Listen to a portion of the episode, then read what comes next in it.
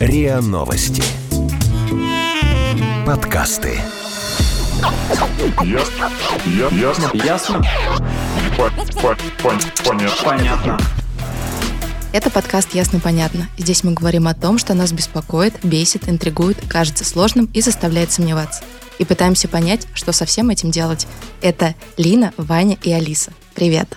Привет. Привет, привет. Сегодня мы поговорим на тему, которая лежит в моем рюкзачке прокрастинации. Это английский язык. Потому что я постоянно откладываю изучение английского языка. И это никак не может войти в мою привычку Ну, вообще. мне, знаешь, что кажется? Мне в школе всегда говорили, что вот учи английский, он тебе в будущем пригодится. Сейчас моя жизнь перевалила за середину. И единственное, зачем он мне пригождается... Сколько ты будешь жить? э, Наверно, 60 я- лет? э, мне сейчас 44. И для того, чтобы использовать английский сейчас, единственное, что мне требуется, это чтобы смотреть сериалы, грубо говоря, и иногда, когда я куда-то еду. Ну и то вот Ну, пару раз в год, короче. Ну да, или раз в три года, например. Ну, то есть смысл в том, что... э, А сейчас это- вообще не нужен, да? Да, я, я к тому- я просто к тому, что в какой-то момент у меня тоже была история, что английский надо учить, что-то я туплю, вот в школе учил, в универе учился, сейчас перестал учить, я же его все равно еще не выучил. И вот эта вечная история, что нет никакого финала когда в этом английском нет точки, где такой, все, я выучил английский. И в какой-то момент я вдруг понял, что так если бы он мне был так супер необходим, Ты бы давно уже выучил. я бы его выучил, и я бы им пользовался. А я им пользуюсь такой из разряда фиш или там chicken, когда в самолете летим. Hello. Типа того. Да, ну то есть я к тому, что в какой-то момент я успокоился. Просто забил на это. И просто выбросил свой рюкзак прокрастинации в свой другой рюкзак прокрастинации. Получил смотрешку прокрастинации. Именно так. Там очень много всего. Да, у тебя как, Алис, с этим? Я очень много раз, на самом деле, ходила по разным репетиторам, и, собственно, да, у меня тоже это ничем не заканчивалось, я просто чуть-чуть подтягивала свой английский, и, собственно, все, что сказать могу, там, speak English not very well. Все понятно, короче. Мне кажется, здесь просто еще на это на, наслаивается история очень понятная для людей, которые много работают. Не особо хочется чем-то заниматься и что-то учить, когда у тебя очень много дел, и ты такой в запаре приходишь домой вечером, и еще тебе надо что-то получить. для себя. А тебе еще и домашку дают по английскому, которую тоже надо делать. Какой кошмар. После этого можно вообще ничего не учить. Какой-то ужас, а не английский, да, получается. В общем, чтобы разобраться вообще с этими вопросами, мы сегодня пригласили ведущую курсов Кембриджского университета для преподавателей английского, автора-методиста курсов английского языка от Яндекс Практикума Алину Брукс. Алина, привет. Привет. Ты нас послушала и, наверное, поняла, что у нас куча травм. Во-первых, наверное, школьных травм. Во-вторых, потом еще наслоились всякие такие проблемы, которые мы получили во время повторного изучения английского. Вообще, как известно, русские это травмоцентрические люди. Мы живем с травмами за последние 20 лет, да, сколько там, в 20 век. Да, куча у нас травм, еще травмы по поводу изучения английского языка. которые Знаешь, Лена, я как раз не увидела людей с э, серьезными травмами, я увидела нормальных, обыкновенных людей. Ура! Я думаю, что мы все... Ну, кроме Ивана. Вот. Ну, я думаю, что мы все находимся примерно в одной ситуации. Если не с английским, то, может быть, с другим языком или с чем-то еще в жизни. Что уж говорить о травмах, которые мы все получали на уроке физкультуры, психологических в первую очередь, а может быть, для кого-то и не только психологических, и о ситуации со спортом. Для кого-то до сих пор слово козел означает не животное. Да, поэтому я думаю, что это не столько травма, хотя, конечно, это тоже, а просто стандартная отправная точка, в которой находится, возможно, 90% тех, кто нас сейчас слушает. Часто английский это, как мы уже говорили, это необходимость. Во-первых, для того, чтобы поехать куда-то за границу, нужен английский, чтобы получить повышение по работе, чтобы написать приличную научную статью и пользоваться какими-то источниками, тоже нужен английский. Но кажется, что вот даже это недостаточная мотивация, чтобы его учить. Как его полюбить, чтобы начать его учить? Мне кажется, что здесь несколько, ну, очень много всего, что можно сказать, потому что мне очень близко было то, что говорил Ваня в начале о том, что в школе говорят, что нужно учить язык, потому что он пригодится, а при этом язык это не, не огурцы, которые можно засолить и держать в банке. Английский очень быстро, ну не то, что выветривается из памяти, но как любой навык, он несколько ржавеет. То есть это не что-то, что можно сделать заранее и положить как деньги в банк. Вот английский я выучил, теперь я всю жизнь смогу им пользоваться. К сожалению, это такой более навык, который нужен тогда, когда он актуален, но проблема в том, что выучить английский за день невозможно. Это не экзамен по физике, к которому можно подготовиться, зазубрив формулы. Поэтому здесь очень трудно найти баланс, когда начинать учить, чтобы он выстрелил тогда, когда он вам будет нужен, и при этом не забылся, и при этом, чтобы вся жизнь не превращалась в бесконечное изучение present perfect. Лина, возвращаясь к твоему вопросу о том, как полюбить. Ну, во-первых, может быть, это слишком идеалистический подход для кого-то. Может быть, его любить и не нужно. Может быть, им просто нужно заниматься и дойти до того состояния, в котором вы говорите по-английски так, как он вам нужен, или пишете по-английски на том уровне, на котором он вам нужен. Мне кажется, здесь очень важно, как во всех остальных ситуациях в жизни, впрочем, нужно, очень важно хорошо знать себя и знать, что вас мотивирует. Как говорят по-английски, what makes you tick. Кто-то из нас люди удовольствия. И это люди процесса, может быть, в большой степени. Кто-то люди результата. Если вы про себя знаете это, то вы можете выбрать тот способ изучения языка, который вам более комфортен. То же самое касается всех остальных особенностей. Например, кто-то экстраверт, кто-то интроверт, кто-то любит сидеть дома, и ему не нужна компания для того, чтобы, допустим, себя заставить заниматься. И, предположим, такой человек будет стесняться говорить при остальных, если ему кажется, что он говорит не очень хорошо, для него более комфортно, может быть, занятие один на один с преподавателем, а кого-то, наоборот, мотивирует работа в группе, и, может быть, им труднее себя заставить заниматься в одиночестве, но в группе, когда все остальные что-то делают, они тоже как-то начинают делать все вместе с остальными. И таких особенностей, таких модальностей очень много. Это не только процесс, результаты, удовольствие или неудовольствие, а еще и, например, как вы, в принципе, склонны работать в ситуации аврала, когда вам нужно срочно что-то собраться и что-то сделать, или вас больше привлекает привлекает поступательная работа, когда вы каждый день по чуть-чуть съедаете этого несчастного слона по кусочкам. Есть люди, которые как-то более романтично подходят к изучению языка с точки зрения искательства, любопытства. Им, им импонирует процесс создания каких-то новых смыслов, понимания того, чем один язык отличается от другого. Может быть, им просто нравится, как язык звучит, может быть, им нравятся какие-то конкретные слова или то, как точно можно что-то выразить в английском, а надо же в русском даже нет аналога для этого. Поэтому мне кажется, что ключик находится как раз в этом, понять, что именно подходит вам, и выбрать наиболее подходящий для этого способ изучения языка. Но если у человека ничего из того, что вы перечислили, нет, ну вот обычный, мы же тут обычные люди, Обычные люди. И вот у нас есть классическое воспитание, школьное. Может быть, кому-то больше повезло, и у него был, был еще репетитор. Но всегда, всегда процесс обучения, а тем более вот в этом периоде школьном, это всегда процесс мучения. Я не поверю, никогда не поверю человеку, что он говорил, что в школе ему очень нравилось, и ему нравилось учиться. Я Ой, уверен, да, что... ну, это Такие очень люди спорно. становятся Это очень репетиторами спорное раз. утверждение. А, Я думаю, что это он будет, во-первых, обманывать, а во-вторых, скорее всего, он просто забыл все свои травмы и, и переработал их с психотерапевтом, да, и теперь думает, что все было классно. Просто если изначально, скажем так, мотивация довольно заниженная, ну то есть вот даже тот факт, что есть все вот эти вот классные истории, можно классно говорить, может быть, там, я не знаю, все что угодно может быть, но как только ты выбрал себе какую-то мотивацию и начинаешь этим заниматься, ты понимаешь, да блин, и опять у тебя возникает вот эти вот, э, ну вот это классическое восприятие, что Откатывание. что нужно а, учить, нужно вот, это же, ну, учить, это же напрягать мозг, причем довольно сильно напрягать, причем напрягать в той сфере, в которой ты его давно не напрягал, потому что как бы учиться надо тоже уметь. Здесь тоже, ну, довольно такая мощная проблема, особенно уже в сознательном возрасте, потому что мы учимся меньше, мы больше делаем. Вот с этой точки зрения. Что, нужно его учить через комиксы и, я не знаю, через... Ты э, хочешь задать вопрос про процесс обучения, когда ты взрослый? Конечно, но мы, мы же не маленькие тут.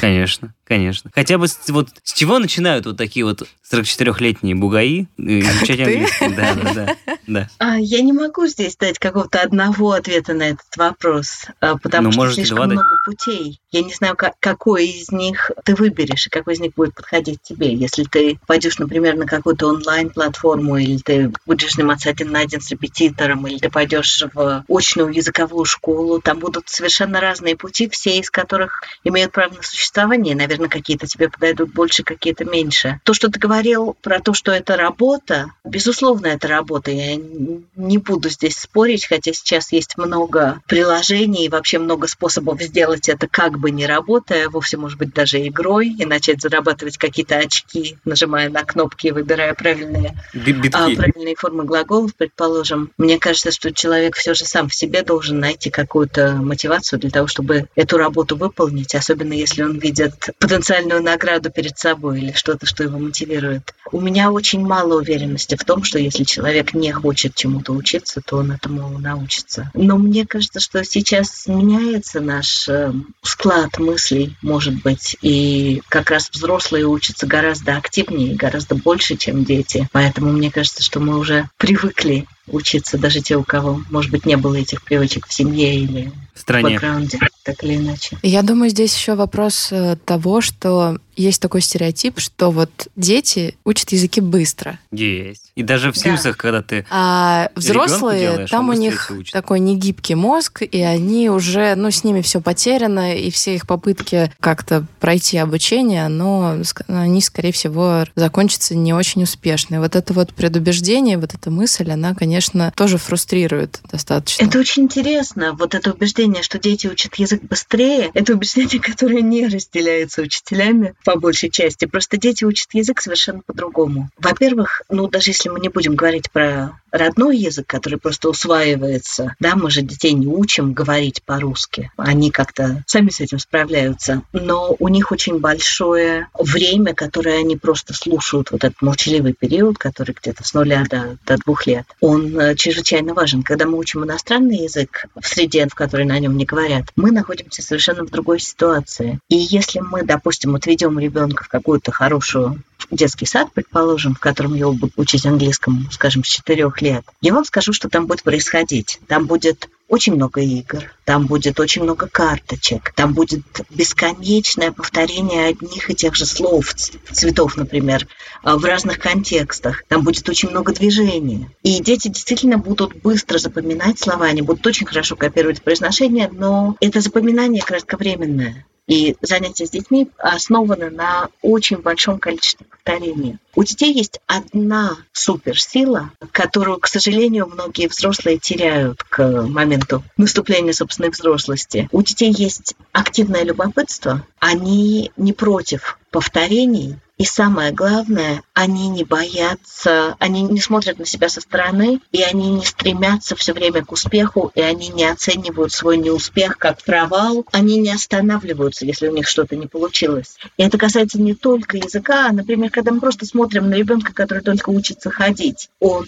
делает несколько шагов, падает, он тут же встает и идет дальше, опять падает, опять встает. Вот это итеративный процесс, повторяющийся процесс, которым ребенок учится, не завязан никак на поощрение или на успех. Там нет концепции неуспеха. А вот для взрослых к сожалению, многое функционирует не так. Взрослые гораздо более рефлексивны, и в этом есть, безусловно, сила. Мы можем спланировать свое обучение, мы можем его подстроить под то, как нам удобно учиться. Но взрослые гораздо более зависимы от мнения окружающих, в том числе благодаря тому травматическому обучению в школе, про которое ты говорил, Ваня. Ну, то есть даже если... Нам страшно делать ошибки. А на самом деле в языке это очень важно. Даже если мы учим э, язык э, индивидуально. То есть я представляю просто себя, конечно, в группе там из 10 Да. людей, и все принесли домашку, а я там протупил, как обычно. И я такой, о, ситуация неуспеха, пожалуй, прекращу на этом заниматься английским.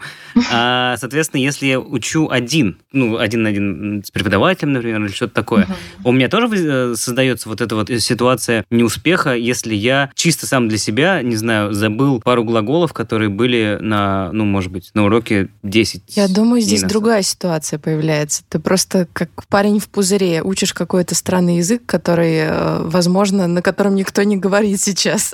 И потом, когда ты едешь за границу, тебя никто не поймет. Либо ты просто будешь как собака Едешь- смотреть, э, типа, Ты я е- все понимаю, е- но ничего не могу сказать. Едешь за границу, итальянцы говорят, это Италия, говори на итальянском.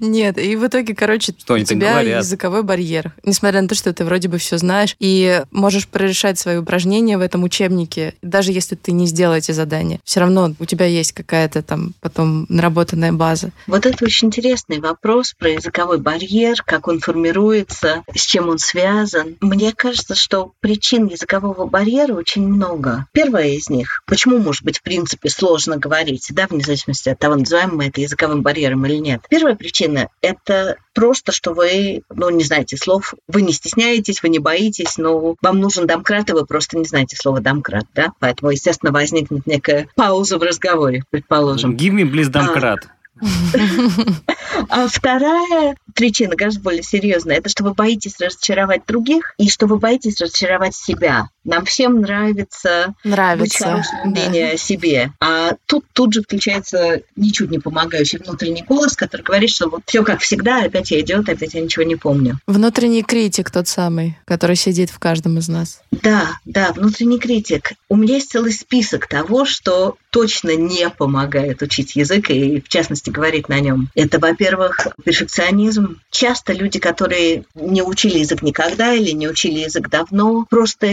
имеют абсолютно нереалистичные ожидания. Им кажется, что вот я узнаю, как сказать, там, например, прочитаю фразу, повторю ее несколько раз, сделаю там пару упражнений, и уж точно ее запомню. И уж точно раз запомню, то и смогу произнести ее в тот момент, когда она мне понадобится. Так, конечно, не работает. И не работает, в частности, потому что изучение языка – это навык а не знание. Говорить на языке – это как э, кататься на велосипеде или там, заниматься фигурным катанием, а не как воспроизводить математические формулы по памяти, скажем. А раз это навык, то он требует не только понимания, но и бесконечного повторения и тренировки. Не в этом ли главная проблема? Принципе, в том, что у нас нет возможности условно превращать язык в какое-то, э, ну, скажем так, место для практики. Ну, то есть, хорошо, ладно, ты, наверное, можешь после работы идти прогуливать, не, прогуливаться до метро и цитировать про себя какого-нибудь Блейка там, стихотворение. Просто такое, ну вот, воспользовался английским, на секундочку. Но, как мне кажется, это одна из основных, наверное, причин и, может быть, проблем, в том числе, почему английский уходит на второй там, и на десятый план, в том, что его нужно практиковать, а практиковать его негде. Да нет, ты можешь даже с преподавателем разговаривать, но вот как раз внутренний критик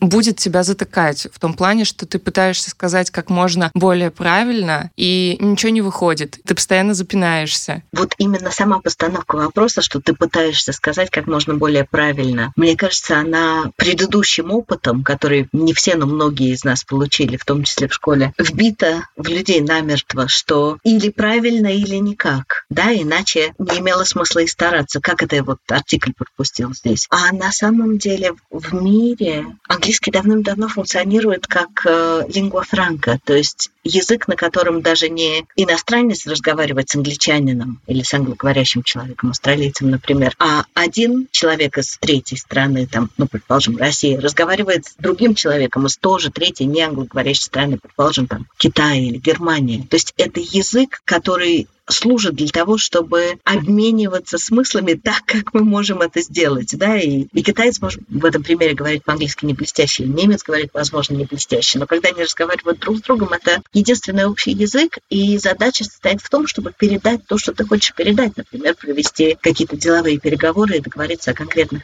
вещах. А вот э, конкретная грамматическая правильность, перепутал порядок слов в предложении или нет, она уходит на второй план. Если это не затемняет понимание, если ваш собеседник может понять, что вы хотите сказать, то в целом шалость удалась, да, коммуникативная задача вами выполнена. Но вот этот mindset, вот такой подход и взгляд на использование английским очень медленно проходит в массы у нас, может быть, потому что страшно. Потому что страшно сделать ошибку, потому что хочется быть правильным, потому что у нас, как мне кажется, есть достаточно сильная ориентация еще на то, что, что скажут другие, в принципе, да, даже когда в детстве, опять же, нам все время говорят, не шуми, что подумает тетя, посмотри, вот тетя на тебя смотрит, а как ты себя ведешь. Вот именно это как раз приводит к тому, что мы все время живем с оглядкой на остальных, и нам страшно не только потому, что мы будем глупо выглядеть перед самими собой, но и что подумает тетя, с которой я говорю и пропускаю артикль. И в целом вот этот фокус на то, что не получается или не получилось, он а, не только мешает в процессе, когда мы говорим, но он и создает вот это неприятное послевкусие, которое не дает нам вернуться к английскому снова потом. Да, я в такие моменты очень часто вспоминаю фразу про то, что мы слишком много думаем, что о нас много думают. Ну,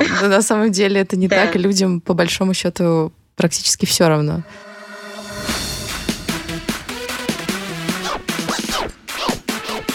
Ясно?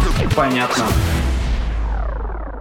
А вот мы говорили еще о том, что когда в, в садик и там в начальной школе, Мгм. в чем свойство детей, в том, что они делают, готовы к повторению, скажем так, некоторых монотонных вещей, которые, Да. скажем так, уже в нашем осознанном возрасте Конечно, мы же становятся- три года учили цвета животных, я не знаю, название растений. Вот мы реально три года в детском саду учили только это. Я животных пропустил, мне кажется. Ну так вот, и, и к тому, что мы готовы в детстве к монотонному, а во взрослой жизни к этому не готовы. И единственный, мне кажется, вариант, когда мы можем вот эту монотонию превратить в некоторый полезный навык, это создание некоторой привычки, как Да. прививание себе повторяющегося какого-то процесса. Вот с точки зрения языка и изучения языка, есть ли какие-нибудь привычки, которые помогут, э, в том числе, хотя бы его не забывать? Привычек может быть много, но основной смысл вот этих привычек должен состоять в том, чтобы максимально упростить процесс, сделать его интуитивным и логистически как можно более простым. Например, простейшие вещи, как э, не закрывать вкладки в интернете с теми сайтами, на которые вы заходите, чтобы позаниматься английским, как держать где-то, допустим, блокнот, в который вы записываете, если вы любите писать в блокноте, где-то под рукой, может быть, в сумке, чтобы его просматривать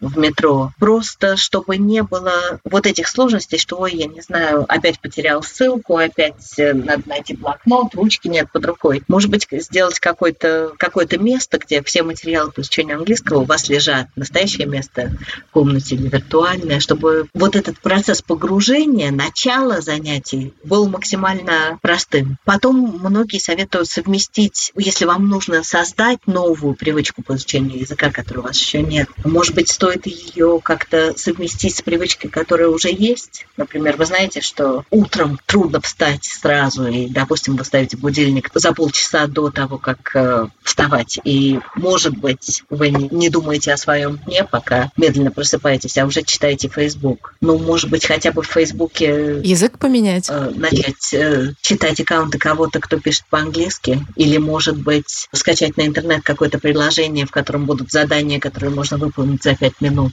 и попробовать их сделать, прежде чем вставать. А если я каждый день мою посуду, например? Мгм. Слушай аудиокниги на английском или слушай короткие разговоры. Вот э, у BBC есть короткие 10-15 минутные э, истории. Так а мне кажется, что это не помогает изучать. Да это в же как- смысле не это же как помогает? известный, известный факт того, что если смотреть э, сериалы в оригинале, ты не выучишь английский. Да это ты, то же самое, ты, как ты же подбираешь это под свой смотри, уровень. смотреть, вот, типа, ты смотришь сериалы на китайском с субтитрами, ну, с русскими. Ты же не выучишь китайский таким образом. Смотри, э, Есть двойные субтитры.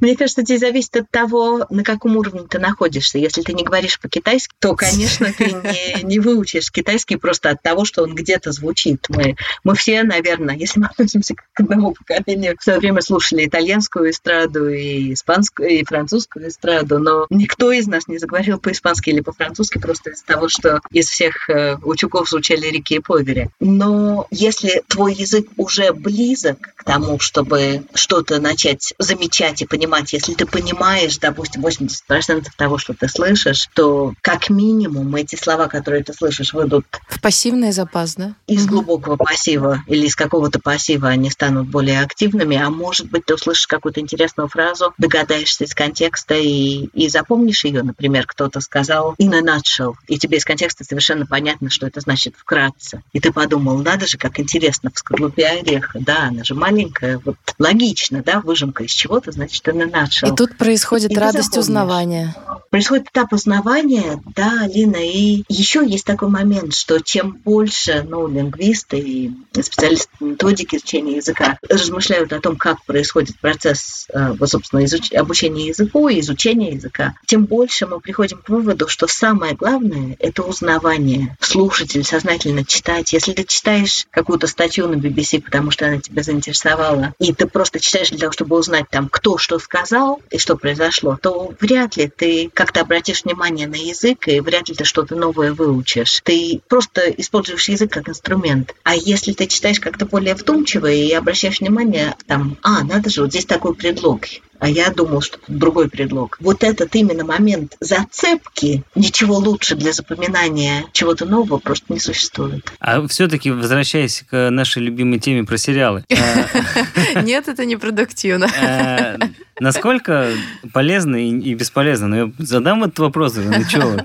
Насколько полезно и бесполезно смотреть э, сериалы в оригинале с субтитрами? Да, Вань, мне кажется, я ответила на него уже. Вот именно по... зависит непосредственно от того, насколько ты склонен замечать или не замечать, и насколько ты при этом читаешь субтитры, и по-русски они или по-английски. Ну вот как? Ну вот я, в сериалах невозможно сидеть и нас- наслаждаться языком. Там есть еще картинка, музыка, сюжет. И, и, конечно, большую часть времени ты будешь замечать именно вот эти моменты. Мы все смотрим по-разному, и я думаю, что не, не все бы согласились, что ну прямо невозможно получать удовольствие от языка.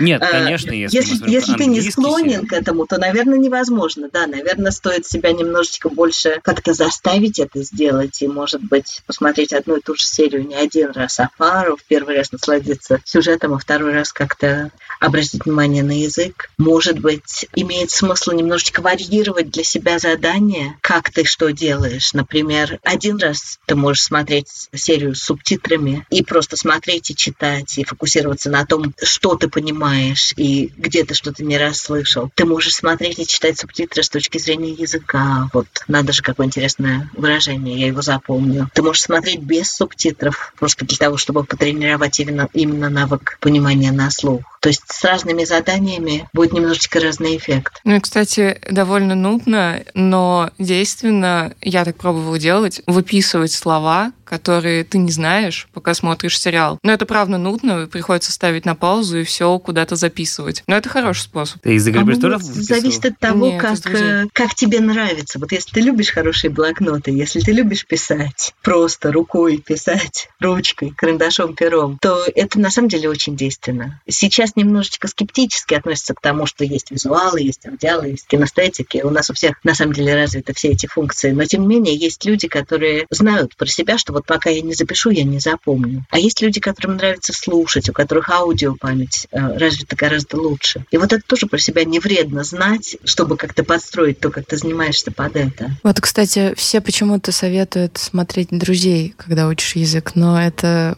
по-моему, это ошибка большая. Начинать учить английский с друзей. Ну, он довольно простой просто. Ну, мне кажется, смотря на каком этапе уже. Не знаю, мне кажется, он сложный.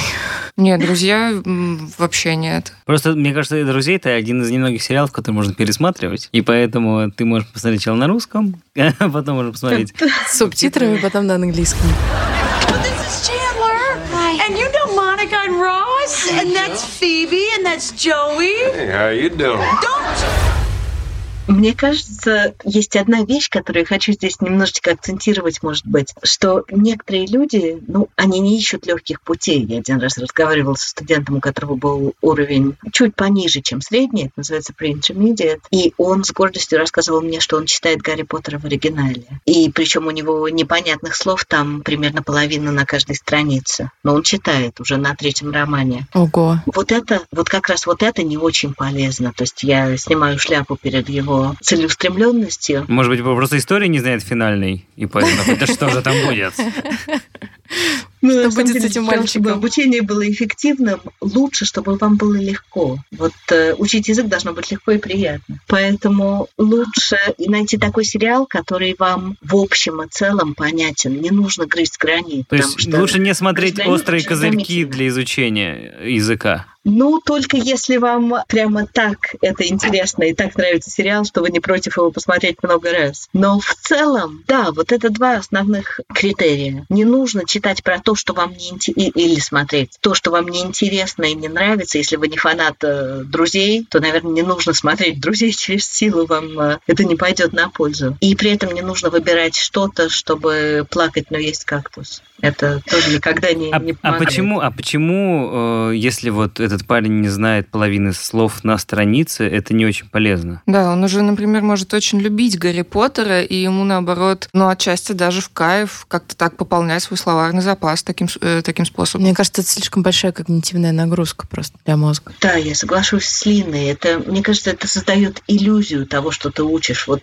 я такой молодец, перевел со словарем 30 слов, и завтра еще 30 слов переведу. А послезавтра уже не помню ничего. А вопрос, захочется ли вам вернуться к этому послезавтра, или просто это приведет к выгоранию и к тому, что нет, английский это все слишком сложно, и читать по-английски я не могу. И просто что произойдет с этими словами? Вот вам встретилось слово, например, не знаю, potion. Ну, potion в Гарри Поттере встречается часто, оно означает зелье, оно так или иначе запомнится. А вот если там будет какое-то необычное слово, ну, например, gregarious вам встретилось, оно означает общительный. Используется не очень часто. В этой книжке, может быть, оно Ну да, встречается или какие-нибудь редкие заклинания, например, какие-нибудь запрещенные. Ну, заклинание, да, это другое, вообще не английский, ну, допустим, да. Вот что вы будете потом делать с этим Gregarious? Даже если вы его выписали в тетрадку, эта тетрадка тогда станет просто кладбищем Мертвых слов, слов. которые никуда больше не денутся. У меня тогда вопрос, вот вытекающий из э, всего того, что мы сказали. Как тогда подобрать контент и где подобрать контент под свой уровень? И можно, например, даже конкретно на моей привычке, вот я каждый день читаю новости. Можно ли из этой привычки мне как-то вот э, вычленить пользу и учить язык с помощью нее и как-то совместить вот чтение новостей и изучение языка? Чтение новостей – это отличный пример, потому что есть очень много сайтов. У каждого уважающего себя средства массовой информации есть э, и сайт, и фид в Фейсбуке. Я не пользуюсь там Инстаграмом, но, наверное, в Инстаграме тоже. Но еще, между прочим, есть очень хороший сайт, который любят рекомендовать тоже преподаватели английского. Он называется Breaking News English. Breaking News – это новости, которые происходят вот сейчас. Молния по-русски, Молния, да, совершенно точно. как в Гарри А, Поттере. Да. И плюс этого сайта в том, что там одна и та же новость описана на, на шести разных уровнях языка, как правило, от elementary до очень высокого уровня владения языком. И там же есть всякие задания, такие простые механические задания, составить фразы и Сразу представляется, когда новость очень сложная, на самом простом уровне написано «nothing happened». Да. А, ну да, Ну, нормально. Тут хочется пожелать нам всем, чтобы таких новостей было побольше. А, ну, с новостями более-менее понятно, а вот с другим контентом, где можно найти под себя что-то такое подходящее? В принципе, при наличии поисковиков найти информацию про то, что, вам интересно, совсем не трудно. И самое интересное, что даже если, ну, если мы не говорим о каких-то суперспецифических математических статьях, о чем бы вы не читали там про чьи-то впечатления о поездке по Америке или статья, которая сравнивает разные палатки и какую лучше купить и в какой кемпинг лучше поехать, или там про катание на лошадях или про последний визит к психотерапевту, неважно. Сравнительно небольшой процент текста будет содержать специальные слова, которые относятся к палаткам, лошадям или психотерапии. А большая часть будет просто ну, общечеловеческие слова, э, которыми мы говорим. То есть, строго говоря, не так важно, про что вы читаете. Важно, что вы делаете с этим текстом, что вы из этого запоминаете. Я помню, когда я э, в школе начал изучать язык чуть более подробно, чем обычно, и ходил к репетитору даже полгодика, а я надыбал книгу американскую, типа, ну, ну, есть такой формат книги, которая написана легко. Ну, то есть она написана таким молодежным типа языком. Да. Там немного, скажем так, слов, но она не адаптированная, она прям была такая э, настоящая. И это был какой-то, короче, fiction обычный, обычное какое-то произведение, довольно короткое, про под- подростка, который увлекся gambling ом, как это, азартными играми, да, Мгм, и мгм. э, он типа играл в покер постоянно, и из-за этого у него начались там большие проблемы в жизни, и там постоянно было слово jerk. И типа Типа я такой, что же это за слово такое? Думал, ну, наверное, что-то классное. И постоянно там у самого начала все так называли. Ты jerk, ты jerk. Я думал, ну, наверное, типа это какой-то очень классный карточный мистер. И до самого-самого конца я думал, что это очень хорошее слово, и его так называли. А потом, когда я узнал значение этого слова, тогда еще с интернетом были, конечно, проблемы, поэтому было сложно найти это. Ну, в общем, для меня смысл книги полностью поменялся. Я имею в виду, когда я узнал значение э, слова Да. jerk. Вот. И, соответственно... Так что это за слово-то было? Придурок, по-моему. Ну, типа, да. И я к тому, что насколько адекватно вообще, ну, нормально. Ладно, сейчас бы конечно, перевел это слово заранее. Но насколько нормально читать адаптированную литературу? Вот это отличный вопрос. Я вообще за сбалансированную диету. То есть мне кажется, что должно быть много всякого разного. Но, в принципе, проблема не в том, адаптирована книга или нет. Вернее, проблема не в том просто, что книга адаптирована, вот она стала какой-то ненастоящей, а в том, как она адаптирована. Сейчас есть очень много разных серий, там и оксфордских, кембриджских, всех издательств, которые вообще издают книгу для изучающих английский. У них есть очень хорошие серии, э, которые содержат или как-то разумно адаптированные книги, или книги, которые специально написаны для тех, кто учит язык, то есть там заранее ограничен круг слов, которые мо- могут употребляться, но при этом они написаны вот специально с нуля. Да, это не хорошая книга, которая была адаптирована, а книга, которая написана специально для тех, кто учит язык. И мне кажется, что есть очень хорошие примеры, когда эти книги, ну, их приятно читать, они не, не вызывают ощущения какой-то ограниченности, да, ненастоящести. В принципе, я сторонник того, чтобы было легко и приятно. Если мы можем дать человеку ощущение, что вот он прочитал книгу на английском, то в конечном счете это совершенно не важно, была, насколько она была адаптирована. Эта книга должна быть просто вашего уровня чуть-чуть повыше, чем то, что вы можете сейчас сказать. Читать, пожалуй, самое, самое легкое и самое приятное для многих из нас, потому что тут невозможно никакой потери лица, в принципе, никто Да, не видит, а, что мы делаем, сколько мы понимаем, нам не нужно самому ничего производить, открывать рот, писать, а удовольствия очень много. Если чел- человек, в принципе, любит читать, то Мне кажется, это это отлично. Со школы привито тот факт, что когда аудирование, все такие, о, нет. Еще говорение, аудирование и говорение самое сложное. Но при этом еще к тому же школа, как мне кажется, прививает такой взгляд на, на мир, что вот говорение нужно заслужить. Да, вот я сейчас еще выучу там вот это время, я еще выучу вот эти слова, а потом я начну говорить. Вот тогда я наконец смогу говорить. А это тоже идет абсолютно в разрез с, с любой реальностью того, как по-настоящему учится язык. Говорение это такой же навык, как все остальные, оно должно формироваться параллельно с тем, что вы учите. И если это курс какого-то, ну, какой-то современный курс по обучению языку, то там люди начинают говорить с первого дня. И это совершенно нормально и, кстати, помогает справиться с языковым барьером, вернее, сделать так, что он просто не формируется. То есть это единственный способ победить языковой барьер, просто практиковаться. И нет никакого секретного способа классной таблетки. Ну, классно. Для меня самой лучшей классной таблеткой всегда было любопытство. Забыл аспирин. Мне просто интересно, вот как это. Мне интересно почувствовать себя в этой роли человека, говорящего на языке. Мне интересно, мне интересен сам процесс. Мне кажется, что это классно. Кстати, с точки зрения аудирования, мы тут э, 5 эпизодов назад обсуждали мультипликацию, и выходил в 19 году, кажется, или в 20-м мультсериал, который сделан на основе подкаста. Как он называется? Полуночная проповедь. Полуночная проповедь. Там э, 8 эпизодов, по-моему, и каждый из них это просто 20-минутный поток слов. Ну, я имею в виду Но это разговоров. подкаст на определенную тему. Да, разговоров. Мгм. И я пытался начать смотреть его на языке оригинала. И, что? Это, ну, это просто не... Ну, то есть ты 20 минут, там мало того, что происходит все вот это вот на, на экране, там еще просто они говорят очень сложным таким разговорным языком, американским, так, классическим, там, и поскольку, поскольку темы абсолютно разные, там всегда слова абсолютно разные, а за субтитрами ты просто не успеваешь. Я, кстати, хочу здесь посоветовать очень хороший сайт, который создала наша коллега из Петербурга. Ее зовут Оля Сергеева, и она, наверное, один из самых ярких специалистов в России вообще по аудированию. Этот сайт был очень высоко оценен на международном конкурсе для проектов по английскому языку. Называется он Tube Quizlet. И там можно задать тему и задать определенные упражнения. И подобраны видео из YouTube, которые просто будут соответствовать вашему уровню. И задать одно вы можете фокусироваться на чем-то одном, например, выпадающие гласные или согласные, или то, как язык трансформируется, когда мы говорим, потому что ни для кого не секрет, что по-английски, ну, не все буквы произносятся. Когда мы говорим быстро, то что-то, какие-то буквы просто звуки проглатываются и так далее. И вот на это там много заданий, которые очень нежно за руку могут привести любого человека к лучшему пониманию.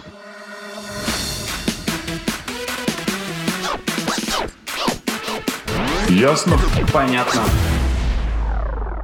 Есть такая гипотеза, идея, что когда человек учится в стрессе, якобы он быстрее лучше запоминает, и вот это вот все. А есть идея, что наоборот стресс, он не полезен для обучения. Что ты об этом думаешь? Как э, правильнее, что сейчас об этом думают лингвисты, ученые, и как работает наш мозг? Это огромный вопрос. Мне кажется, что, опять же, возвращаясь к тому, что язык это все же не сумма знаний, его невозможно выучить в стрессе за два дня. Это не, не подготовиться к экзамену. Я не уверена, насколько вообще актуален этот вопрос стресса. Наверное, если у вас стоит какая-то очень конкретная задача, допустим, подготовиться к интервью на английском, да, интервью приеме на работу, то можно собраться и выучить очень много. В целом, вообще, я считаю, что стресс не помогает никогда.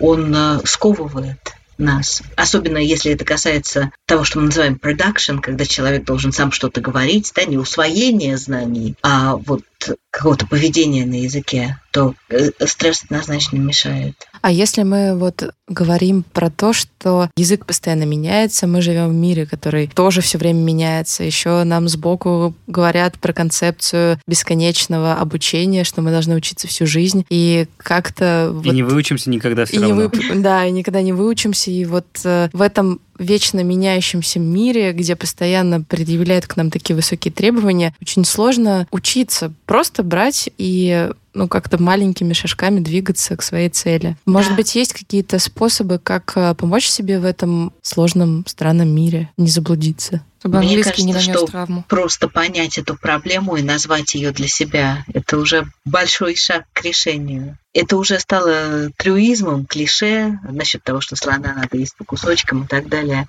Но особенно изучение языка это действительно как путь на восток. Мы никогда не придем на восток, всегда будет что-то восточнее. Поэтому с языком то же самое. Мне кажется, нужно ставить себе конкретные цели. Если нам любопытно, если мы мотивированы, если нам интересно, то тогда и учить язык это не работа. Мы просто в него погружаемся и, и запоминаем все больше и больше. Обычно учить язык становится все легче и легче, а не все труднее и труднее. А если это трудно все же, то, наверное, ставить реалистичные цели очень важно. И отдавать себе отчет, что главное это, чтобы состоялась коммуникация, а не говорить абсолютно правильно. И никогда невозможно будет выучить все. Заканчивая этот разговор, если мы говорим, что вначале сложнее, сложно и сложно, потом проще и проще, и как и с любым делом, самое сложное в любом деле это его начать. С чего же начать учить язык? Вот прямо сейчас, когда заиграет музыка.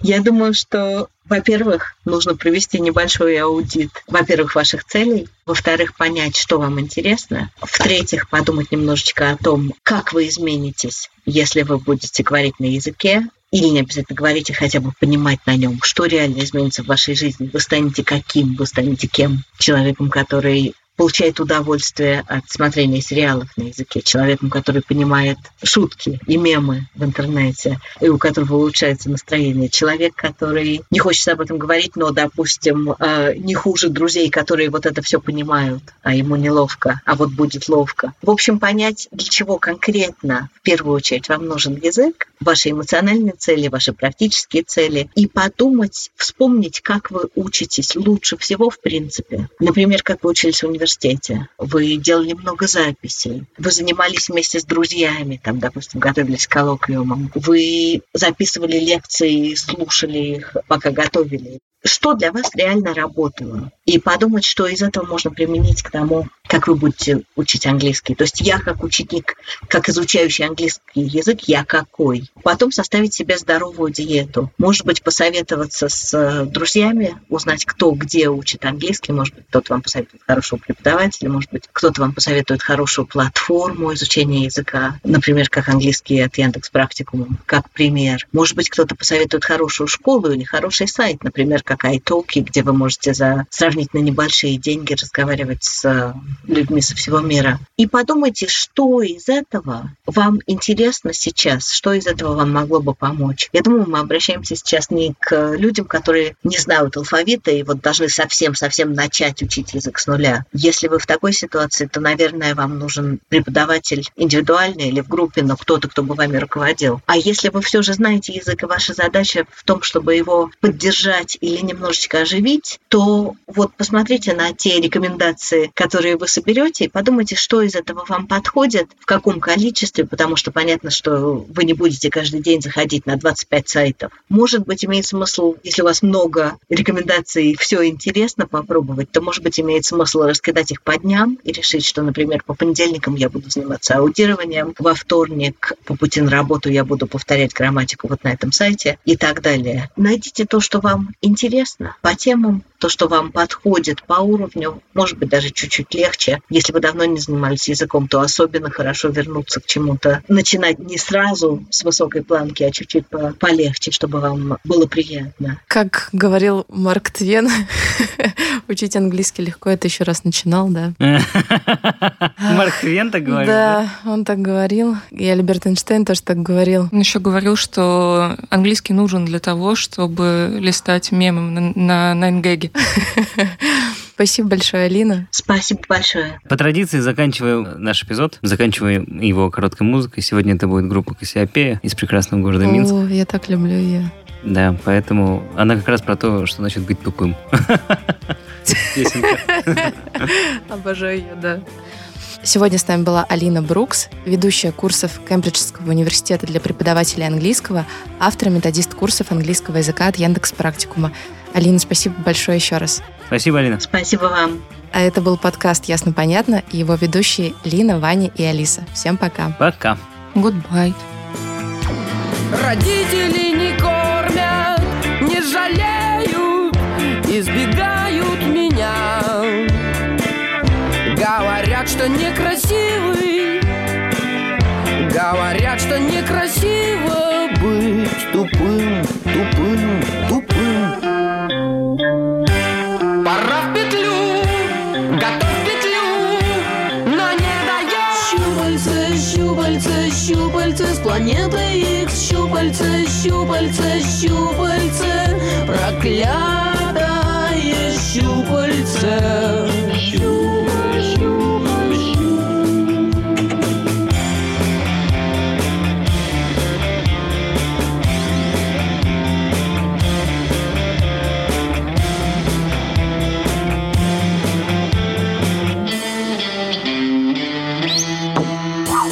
Случилась неприятность, я расцветаю Поумнел за два часа.